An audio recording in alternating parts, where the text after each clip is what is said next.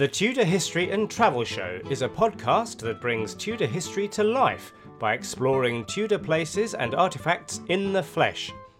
You will be travelling through time with Sarah Morris, the Tudor travel guide, uncovering the stories behind some of the most amazing Tudor locations and objects in the UK. Because when you visit a Tudor building, it is only time and not space which separates you from the past. And now over to your host, Sarah Morris. Hello, it's Sarah, the Tudor Travel Guide here.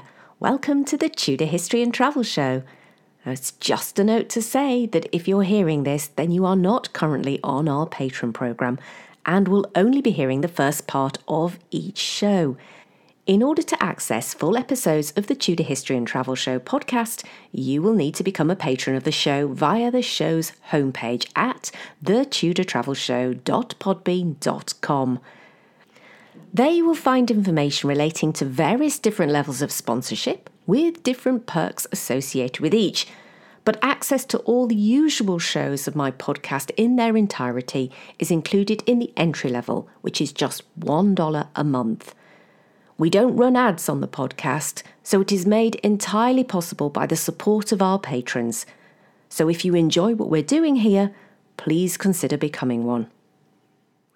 Now, before we get underway with today's Halloween themed episode of the Tudor History and Travel Show, I just have a couple of housekeeping notices to sort out for the day. First of all, it's a big thank you to all of you who bought tickets for this year's virtual annual summit. Of course, 500 Years of Anne Boleyn, It Girl, Icon, Legend, which is underway right now this weekend as this episode goes live. I hope that those of you who are joining me for the summit are having a wonderful time listening to our expert speakers and if you have any feedback for me, of course, you can email me at sarah at thetudortravelguide.com. But if you're thinking, darn it, I missed out, well, worry not, because of course next year I will return with another virtual summit. In fact, it's going to be earlier on in the year and it's going to be themed all around coronation. Of course, that's going to be the big theme for the spring of next year.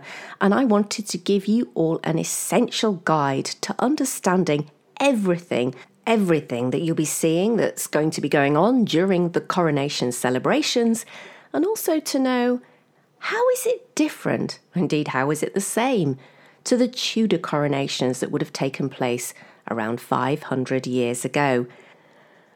So we don't let the grass grow under our feet here at the Tudor Travel Guide, and I already have our speakers lined up and will be recording my interviews with them over the coming months.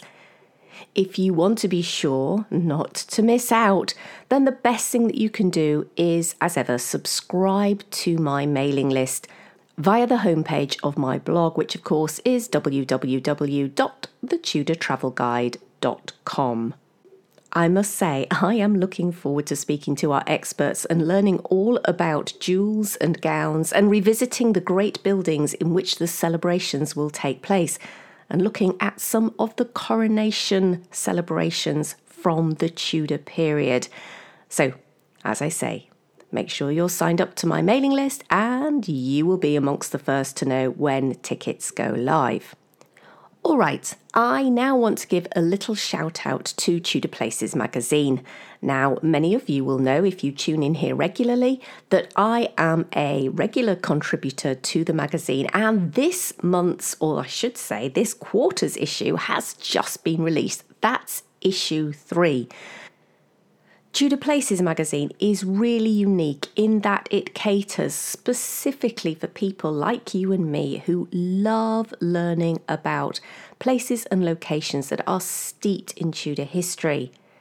I am a regular subscriber and I love settling down with my copy of magazine on a quiet Sunday afternoon, although I don't get many of those, and a cup of coffee and just devouring the contents because there is all sorts from the buildings themselves to objects and interiors to the work of archaeologists, archivists, and curators.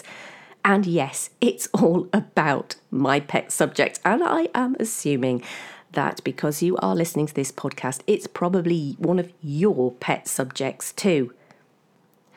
You can subscribe to uh, receive the magazine regularly, or you can buy current or back issues from www.tudorplaces.com. And if you are a follower of the Tudor History and Travel Show, then if you use the discount code TTG10, that's the letters T, T, G, and the number 10, then you will receive a 10% discount off the cost of your subscription uh, from the website. So I hope you're going to be able to make use of that.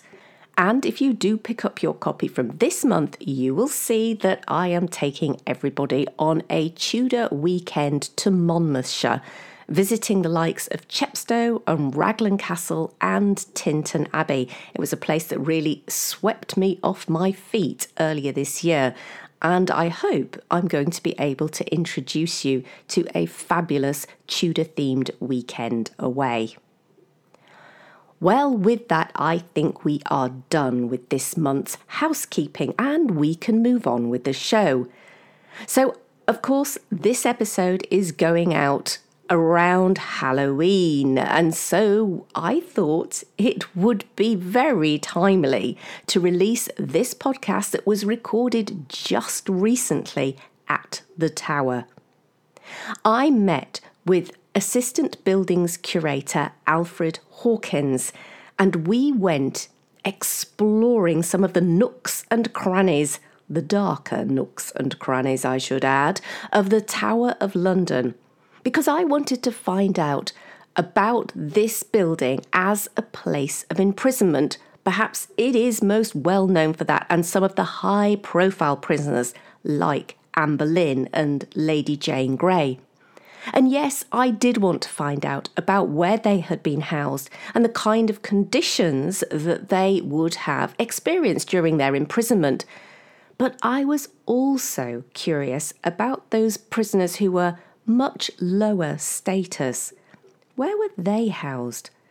What kind of cells and what kind of provisions could they have expected? What kind of treatment would be meted out to them, including that of torture? And did we know where those cells and the torture chamber actually is within the tower? I wanted to know answers to all of these questions. And so, towards the end of a day, just as dusk was falling over the tower, rather fittingly, I met up with Alfred and we went on our journey in time. So, buckle up. Let's go time travelling, my friends. Ladies and gentlemen, I give you the Tower of London and our expert guide, Alfred Hawkins.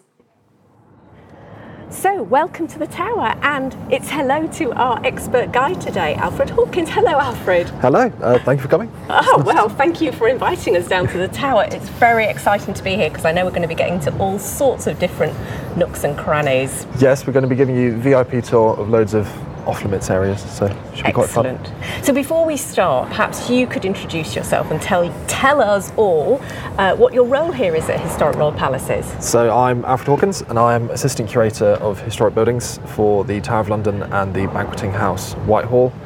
Um, my role is mostly to advise on the historic fabric, stories, and archaeology of both the amazing sites I get to look after. Fantastic, you do. And you, so you spend most of your time here at the tower? Yeah, 90, 95% of the, my time at the tower, and then some time at the banqueting house whenever they need me. Okay, fantastic. So today we have a theme for our storytelling, and that's all about what it was like to be a prisoner here at the tower.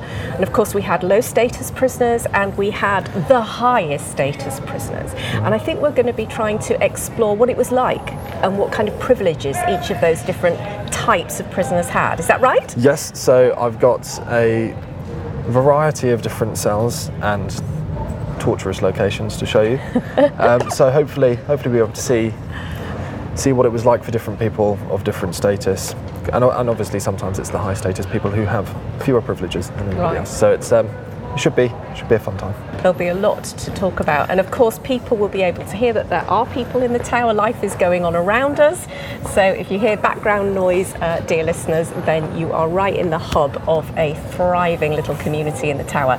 So, um, where are we going first, Alfred? So first we are going into the King's House, which was formerly the Queen's House until very recently. Of course. um, which was built in 1540, and that backs onto the Bell Tower, which is a 12th century mural tower, um, where supposedly Thomas More was held. So we'll start at the higher status and then work our way down, I think. Okay, well, sounds like a good idea to me. So, why don't we go? Lead the way.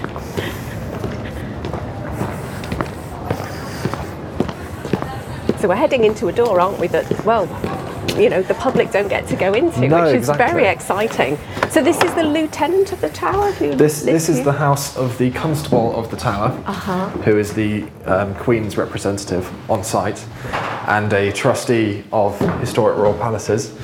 So, and yeah, this is this is his private residence. This is where he lives, but also where um, he will bring various guests. So it's not ever on the public route. And was this always the constable's house, even when it was built back in 1540? So yes, the, the 1540 house was built on top of what we think were the previous constable's lodgings or lieutenant's lodgings. The constable has often been a figurehead, but more of a aloof one. So the lieutenant of the tower, which has evolved into what we now have as the governor of the tower, um, did most of the kind of day-to-day work, so that they would be they would be based in this building. Um, and we have evidence, I think it's from the 14th century when we get the kind of first lieutenant or constable's. Lodgings here um, that are documentable, but it's pr- probable that there were previous buildings here for the same use because it's a high status part of the tower and it's got access to everything else. So at the moment, we are in a 1540s corridor, uh, and then through this door, Which is a rather exquisite door, isn't it? it is it's one of my favourite ones. It's a huge oak door. We have the ground floor of a mural tower, Oh wow! which has a lovely vaulted ceiling and all of the kind of It does, doesn't it? So tell us about this space. I can see immediately that there is a picture on the wall of Sir Thomas More at the Tower of London. So is this where we think that he was held? Yes, uh, so I'll, I'll rewind the clock a little bit just to give some context, um, although this is obviously Tudor travel guide. But um, so this, this building was built in around 1190 and at that point was the, one of the external mural towers of the fortress. So all of the, the land to the south of us, which is called Water Lane, was the Thames. So the Yes. Thames would be lapping up against this building. Right. Um, and it's an interesting building because it kind of shows us the duality of medieval craftsmanship. So on the outside, it is a defensive turret, and there are defensive elements in here, although heavily altered by the Victorians. Um, but internally, the masonry is incredibly fine and kind of shows us the high status lodgings that this may have once been. So it's it's serving multiple purposes before we even come to the Tudor period and Thomas More. Um, but yeah, so this this is where we think Thomas More would have been held. Um, we don't have any direct um, references or documents that say Thomas More was held in this place. We don't have a big book that says where everybody was held all the time. That's a So- shame, isn't it? it is. It makes our life very difficult, unfortunately. Um, but what we do have is um, John Fisher, who um, was Bishop of Rochester, who was imprisoned in around the same time and was held upstairs. And he was a prolific writer, so he documents his time quite quite well. And so we know he was upstairs in the bell tower. And as More was also a religious uh, prisoner of fairly high status, it would make sense for them to be in the same place. There's also a myth that they would they communicated by poking their heads out the windows and shouting to each other, but I'm not sure not sure how far we can stretch that one. Well, hopefully, we're going to have a show notes page to go along with this podcast, and we'll have some images so people can see what we're talking Yes. about. But perhaps you could just describe some of the architectural features and why this would be considered a high status cell. So the, the thing that obviously jumps out when you immediately walk in here is the um, vaulted ceiling, and you've got quite finely worked um, corbels at the base of those vaults. Um, but again, that's in the Tudor period. It's kind of debatable how far this kind of masonry would be visible. Um, so when we walk into parish churches and castles now, we get what we have here, which is a kind of load of bare Reigate stone um, and various other bits of kind of Kentish rag and things like that, which are all very interesting in their own right, but would have probably been covered with some sort of render or painted or, or some form of decoration or panelling later on. So what we have here is the foundation of a, me- of a very high status medieval building, but what we don't have is the kind of decorative interior that would go Yeah. over the top of that. Right. So it's it, it's clearly high status, but we don't have those kind of elements. Yes, it's been stripped right Yes. back, isn't it? It's naked. Yes, no, and it's, it's kind of it's a Victorian thing where it's um, ooh, everything in the medieval period was all bare stone, so let's tear everything off and uncover the bare stone, which is is deeply deeply annoying for um, us now because who knows what kind of mural paintings or Right. um, decorative features were stripped. And there's loads of like nooks and crannies, alcoves, I don't know what, what you would call them. Is that just because we're in a, essentially a round tower? I mean, why have, why have they been, what was their purpose? Uh, well, so they are, um, all of these kind of embrasures are connected to arrow loops, um, which, although none of these are medieval arrow loops, they probably would have been in the medieval period. So these nooks are probably related to the use of this building as a defensive space rather than it being used as lodgings.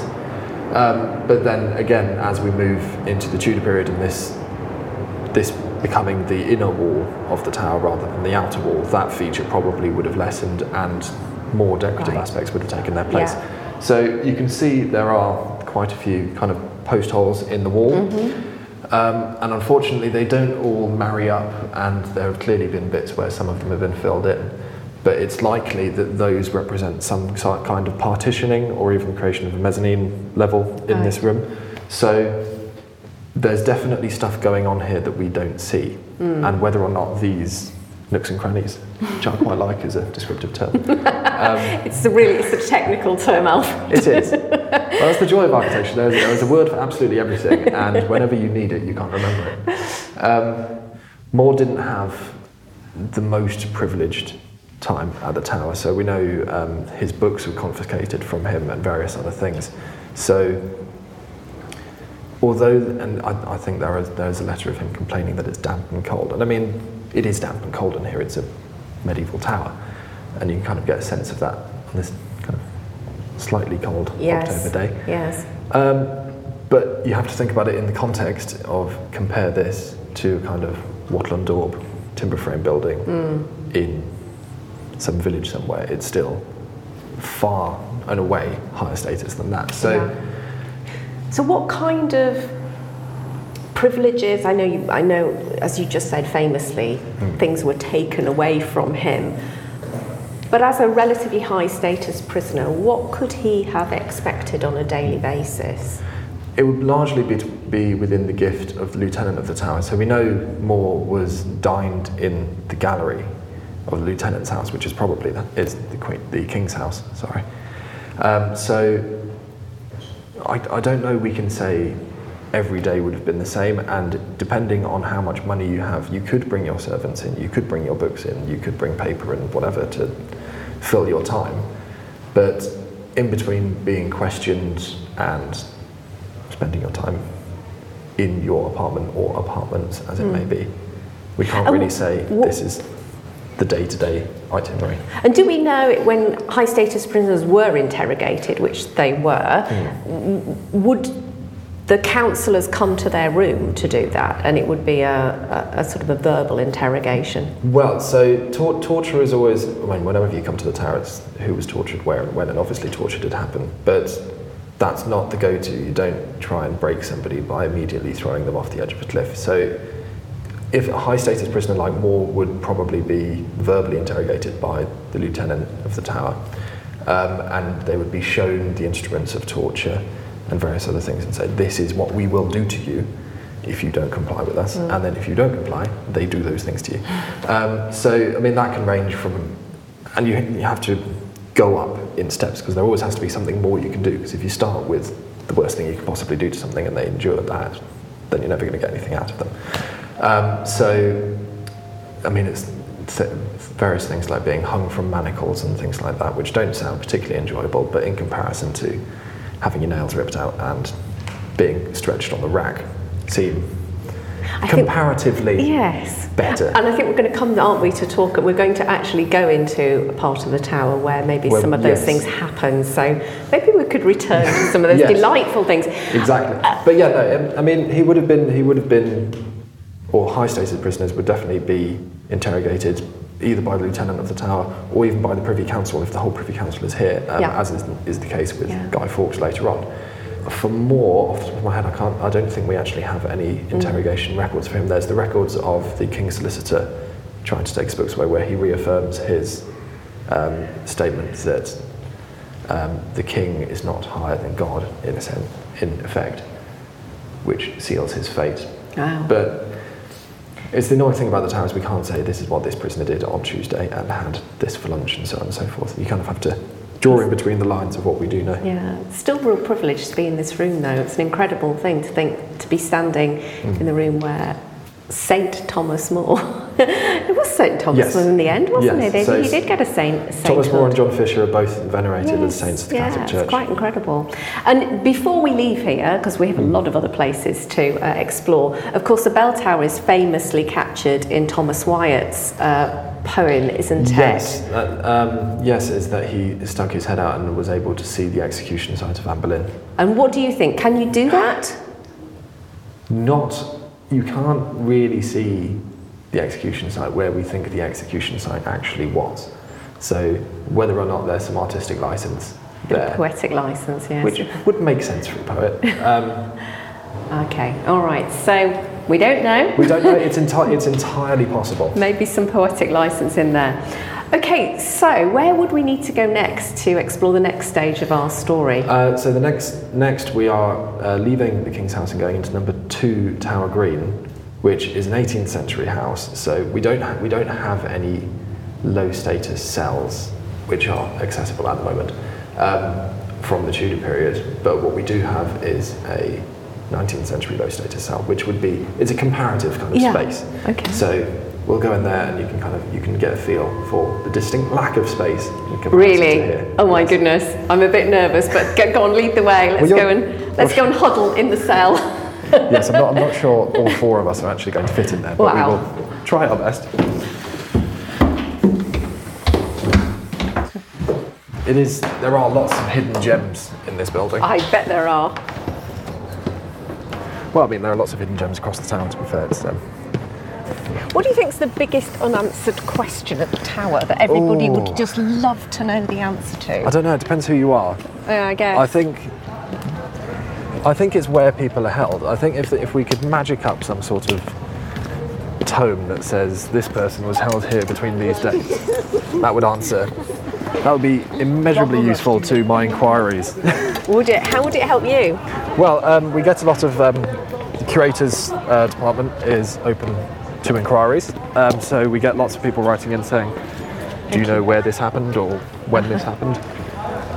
And we try our best to answer, but often it's we we have no We idea. just don't know. So this is number two Tower Green. okay. So this was built uh, between 1700 and 1710 as the doctor's house right. for the tower. So the um, the famous line in the Yeoman Warder tour is, "If you're ill, you go to the doctor's house, and then if the doctor can't help you, you go next door to the chaplain's house." so in the Excellent. in the basement of this building, there is a very low status cell. So oh my goodness. yeah, you'll have to. So it's very much a Regency building, this, isn't it? Uh, yes, yeah, but it Okay. does. It has all of the buildings. Um, well, all of the 18th, 18th century buildings um, at the tower have kind of elements of both Regency and earlier because they're all built in the shells of earlier buildings. Let's So come you- down some steps, sort of down, down into the. So I am I'm taking you into a dark cupboard, but don't panic. Where are we going? So if you see Okay. here, Oh, we is- have this wonderful door. So it, it could Yeah. just be a, a tour of tower doors, really, um, which has obviously methods of outside locking and this Yeah. fantastic panel It's uh, a sliding panel, so you can peek in and you can see your prisoner inside. And this is But if you go in, yeah. and I'll just lock you in Lock there for a bit. yeah, no, do do lock me in. It's not the most enjoyable space to be, if I'm honest. No, it's pretty bleak, isn't it? So I don't know. It's what six? I how, how a couple of meters wide, Yeah, maybe. two three meters wide, a square, two three meters wide, Yeah. with a small window. Very, you can imagine it being very damp in here. Yes. So cold. when you have when you have More's complaints of damp and cold, Yeah, it's nothing compared to this. No, I can see that now. it, it is one window in a not very substantial Yeah. kind of. So this this would be typical of your lowest status prisoner. So tell us about you know the life of what what kind of low status prisoner would end up. Do we have any examples of? I'm thinking, for example, Anne Askew. Would she be considered a low status prisoner? Y- yes, I imagine so. So I mean, Anne is brought here under um, charges of heresy and is famously one of two women who are tortured at the Tower. But she would definitely be considered a low status prisoner, and you you would imagine that she would be in here. Women are interesting prisoners at the Tower because often they are held within the Bell Tower or the King's House in general um, in comparison to male prisoners who are kind of thrown in these kind of cupboards and just forgotten about. So, the best kind of example of low status prisoners would be a, a lot of Jews who were brought to the tower for during various pogroms and um, unsavory elements of our past. But it's it, it could be anyone and any, everyone really. It depends depends who you, you want to lock up. And you use that sort of phrase "thrown away," kind of just chucked in, and I- and I guess I mean. You can you can get a sense of that in here. You could imagine, couldn't you, just Hmm. being somebody shuts the door and you're deaf, deaf too. I mean, were they provided with food? And what do we know about who provided for them? Well, it would. There would there would be some sort of stipend, um, I imagine, within the lieutenant's accounts to provide for the prisoners. If you had money, you could bring things in and you could bribe the Right. yeoman who was looking after you, or the jailer, or whoever it was. Yeah, If if you were looking for answers from somebody, you would keep them alive, but it wouldn't be yeah, kind of yeah, three or four course meals. yeah. Yeah, nowhere. I noticed when we were in the bell tower, it looked like there was a garderobe. Mm, yes. There's no such thing here. No. no. I, I imagine you would be provided, if you were lucky, with some sort of Pot. pot or bucket or Yeah. container. Again, it's one of the difficult things is the we are so heavily reliant on whether people were able to write, whether people did write, and whether those records actually survived. So with John Fisher, there's we've got a fabulous record of his time here, and there are various other people who write about being in the tower. But low status prisoners, there is next to nothing. Do we even know what the general outcome was for a low status prisoner? Did they tend to die here? Were they executed? Were anybody was, was- anybody released? it, would, it would it would depend largely on what what you were accused of. So I mean, um, Wyatt Junior's rebellion. Obviously, lots of his followers were imprisoned at the Tower, and most of them were execu- executed on Tower Hill. The whole the whole point of the Tower is this kind of representation of monarchical strength.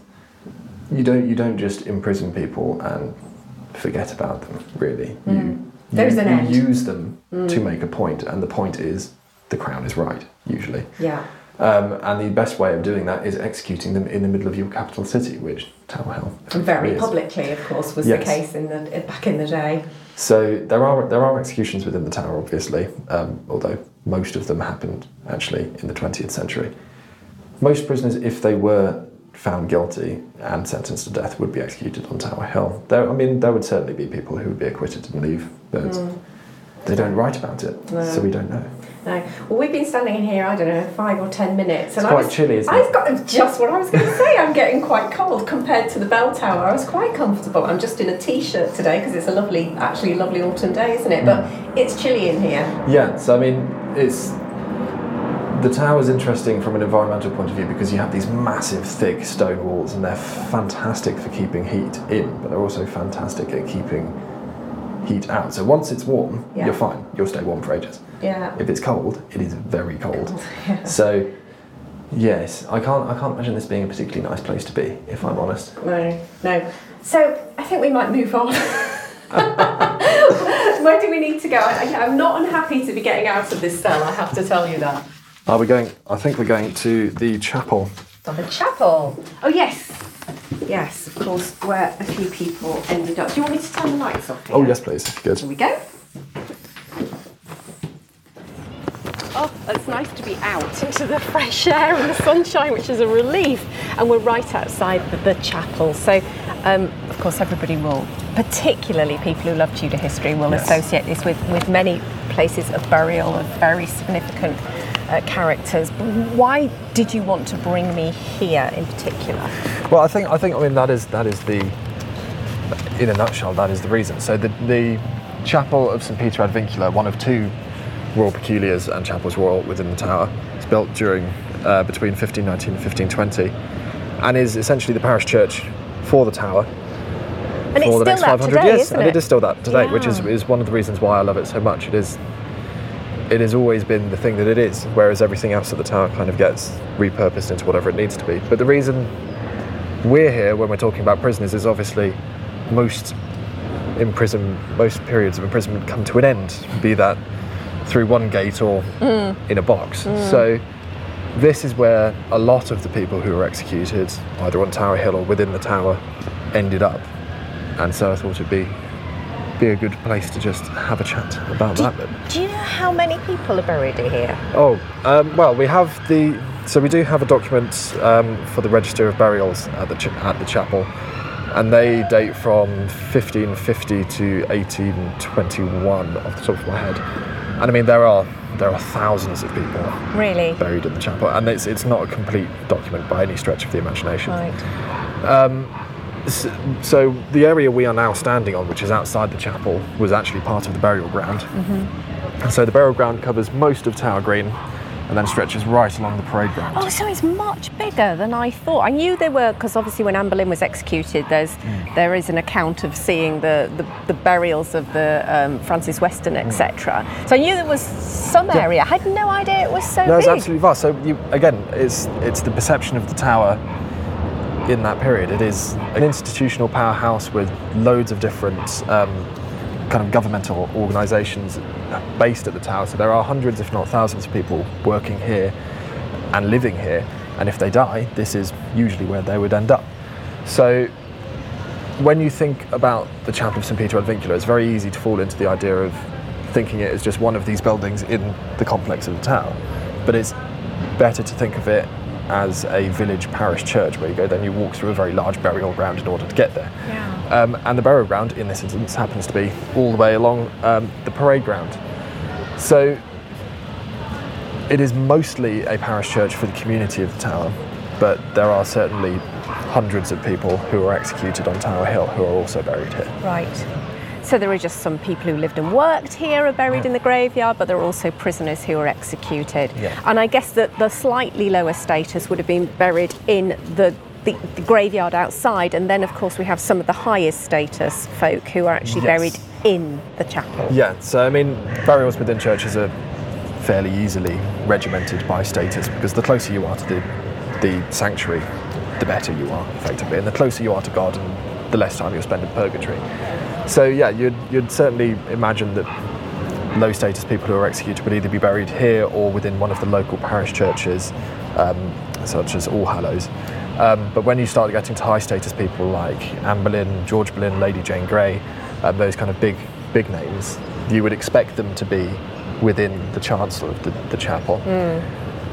Annoyingly, the entire chapel was, well, annoyingly or interestingly in my view, Um, the entire inside of the chapel was excavated in 1876 as part of works to renovate the chapel, and during that process, they had identified the bones of Anne Boleyn through looking at the um, bones of her vertebrae, which were particularly small and bore witness to the Queen's little neck.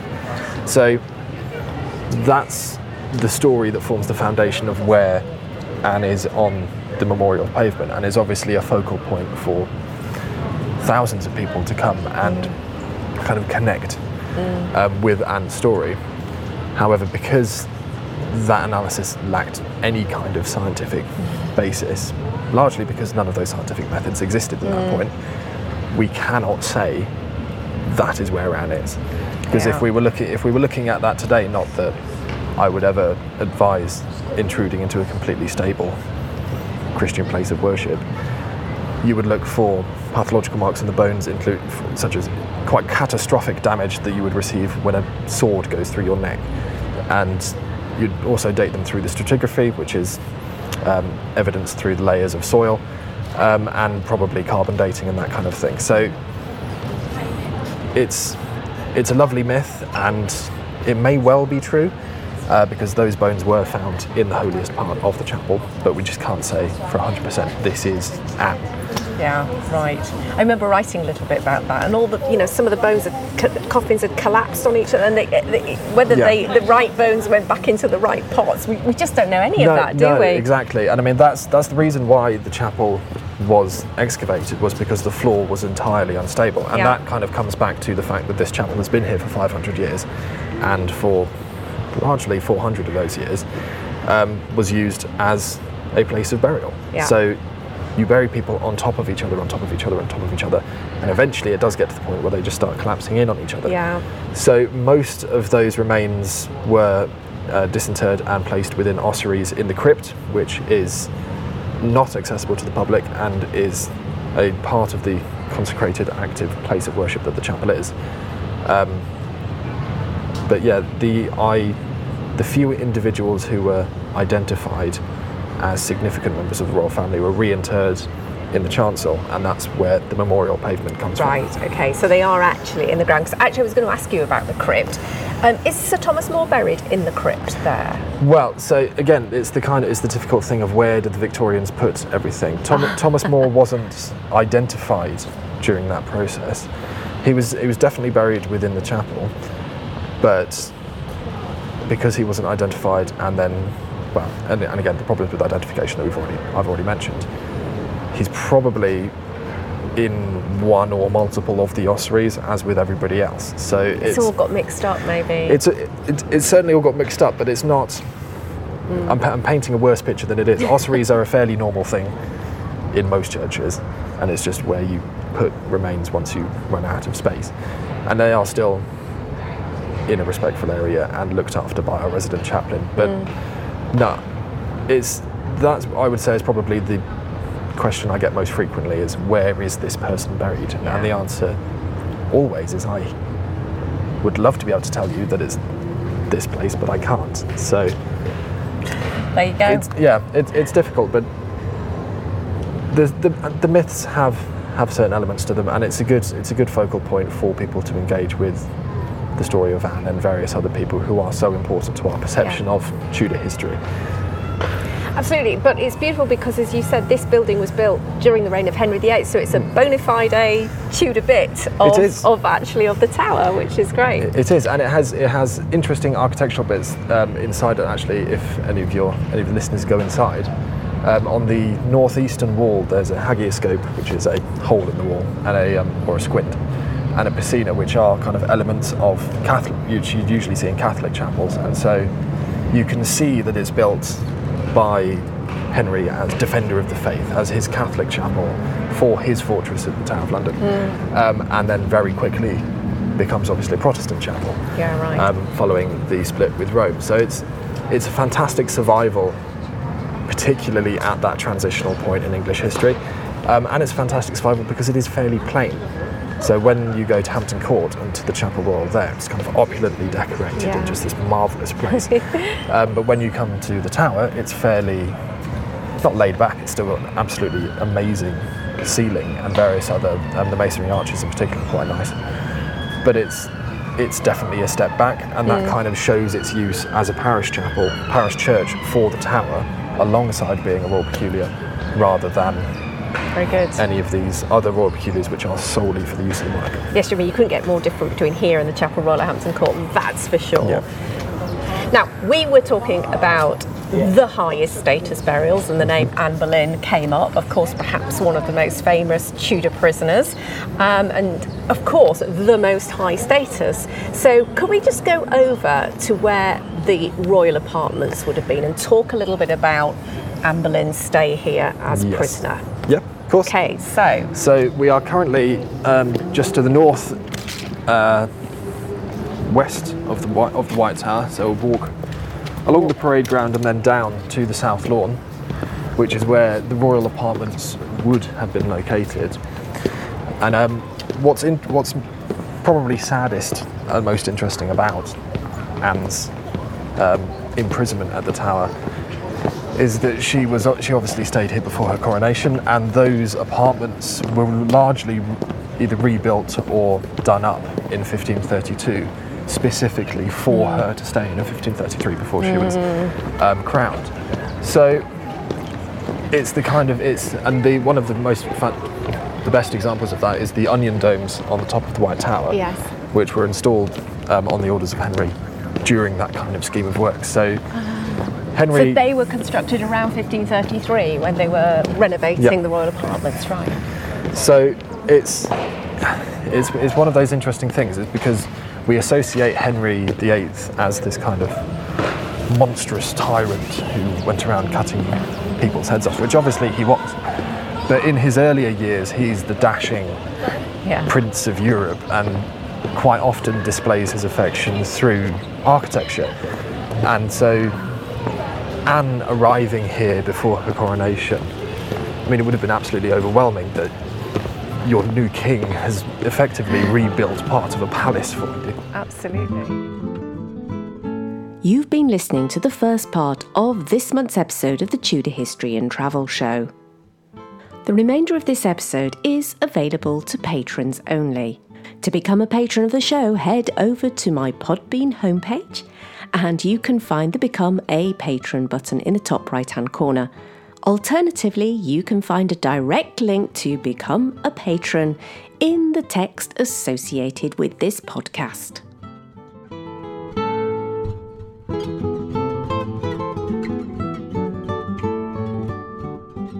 And finally, just before I go, a quick reminder to say if you are interested in booking your place on this year's virtual summit, 500 Years of Anne Boleyn, It Girl, Icon, Legend, then make sure that you hop on over to my blog, www.the Travel Guide, and subscribe to my mailing list. I will be sending out a notification as soon as the doors open.